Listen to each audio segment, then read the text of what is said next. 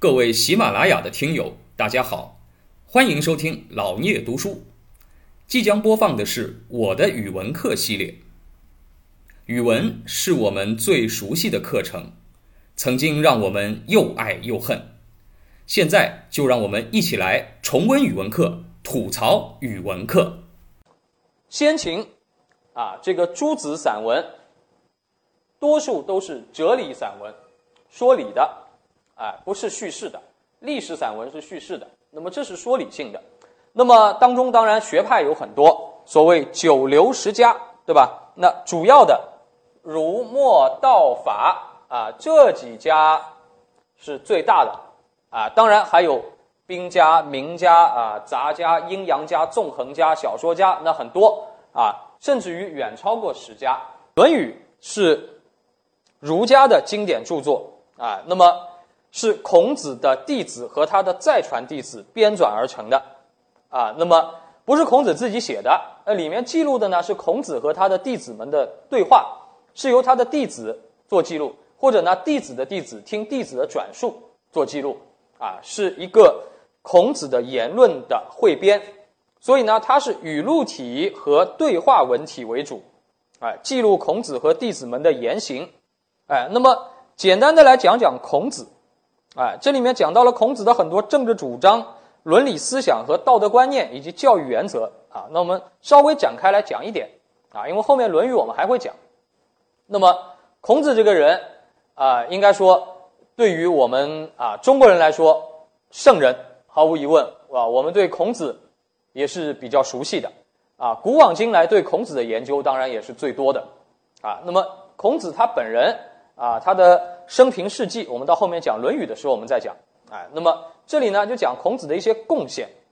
孔子呢，首先啊，我们刨掉他后来啊后代立士对他的啊种种的啊褒奖，先拿开不谈啊，不说他是圣人，也不说他是什么素王，也不说他是什么至圣先师，哎，我们就说他自己本人。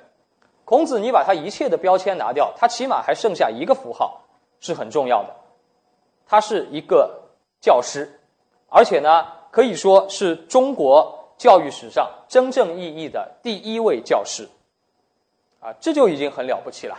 没有孔子啊，那么大概啊，我们今天所啊建立的这样的一种师生关系，可能就会有一点不一样啊。那么，孔子他在当时可以说开教育之风气啊。首先，他提倡所谓以六艺授徒。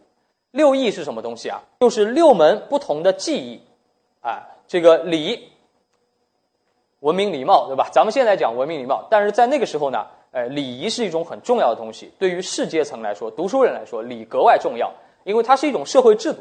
啊，在孔子那个时代，我们还没有非常完善的啊这个社会的法律制度，对吧？啊，但是礼呢，它代表了一个社会的啊它的基本秩序，啊，这个比如说长幼。啊，这个上一代、下一代之间的关系如何调节？下一代对上一代要怎么样？上一代对下一代要怎么样？啊，兄弟之间要怎么样？夫妻之间要怎么样？啊，这都是礼嘛。啊，这调节一种社会关系，它是一种制度。啊，乐呢，哎，是一种知识分子、士大夫的一种艺术修养，对吧？就是我们现在叫做艺术教育、美育，这也是很重要的。啊，射，哎，这个射箭，对吧？这个在当时呢，也是一种啊高雅的贵族运动，啊，孔子他提倡的是那种贵族式的教育，啊，你看现在其实这个世界上也有很多贵族运动，啊，比如说咱们现在啊，要是家里经济条件不错的同学，可能小时候你父母还会去让你去参加一些所谓贵族运动的学习，什么高尔夫球啊，啊，这个什么马术啊，啊，骑马呀这些东西，这个都是什么？贵族运动啊，这个一方面呢强身健体，啊，一方面呢增加自己的同阶层的社交，对吧？那孔子也是提倡这个东西的啊。那么还有呢，御啊，御不光是骑马，骑马驾车都叫御，对吧？哎，这个这是什么？掌握交通工具，因为在古代那个交通不是很发达的时候，哎，你说一个读书人你要增长见识，啊，要。要去很远的地方，啊，在当时来说就是要去其他国家，对吧？那么你至少要掌握交通工具的驾驶，就像现在你学开车，那其实也一样的道理。哎，书写一手好字，书法啊，这个是一个知识分子的啊这个基本技能。术啊，术数之学啊，包括一些最基本的自然科学。哎，那么我们可以看到孔子当时的这个六艺啊，实际上在我们后来的教育学当中啊，也是一种很重要的东西，叫做什么？叫做通识教育。啊，就是你一个人啊，一些为人的作为一个知识分子的一些基本的知识和技能，你应该都要会，不要偏废。哎，但是后来呢，实际上我们这个儒家思想的继承者们，就是后来的那些文人。实际上啊，没有把孔子的六艺完全继承下去。你看到了后来啊，越来越近吧。到了明清以后，这个读书人渐渐的怎么样呢？原来那些技能都没了，就只会什么？只会读书写字了，连做数学都不会了，啊，就越来越偏科了，都变成这种纯文科生。到了明清以后，那种八股取士啊，那就更加的狭窄。哎，这个实际上是一种倒啊，一种倒退。孔子那个时候呢，确实他是需要他的学生什么都会啊，文武双全啊，也得学会射箭、击剑这些东西呢。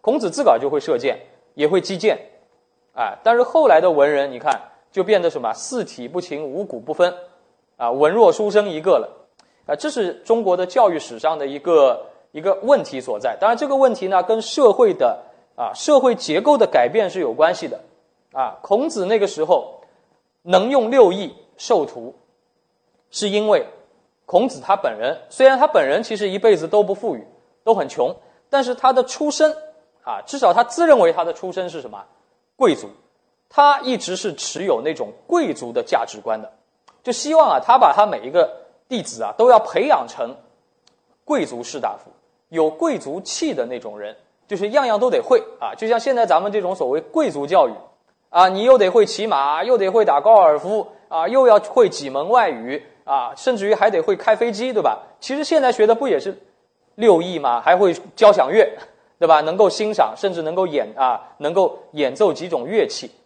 哎，其实现在还是这种六六艺式的教育。但是后来呢，你看啊，我们中国的文化在发展，这个包括孔子他自己在做的工作，也是推动了这种发展，就是什么呢？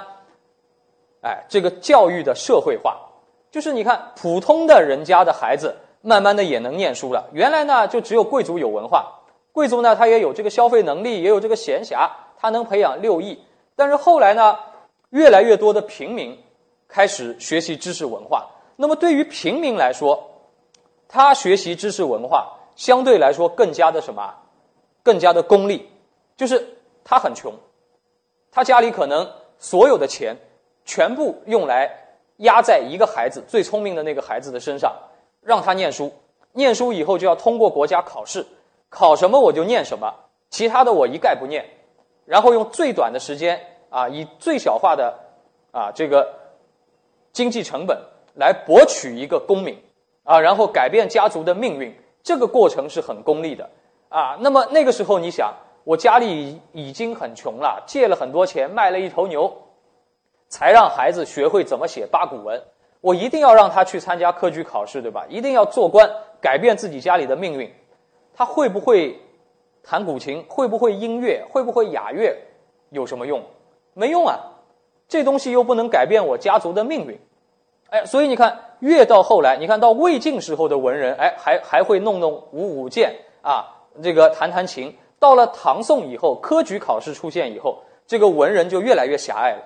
因为他不愿意花时间在那些事情上，啊，对他来说，这些事情是玩物丧志，啊，越到后来越这样，到明清就更明显，哎，那么这个是什么呢？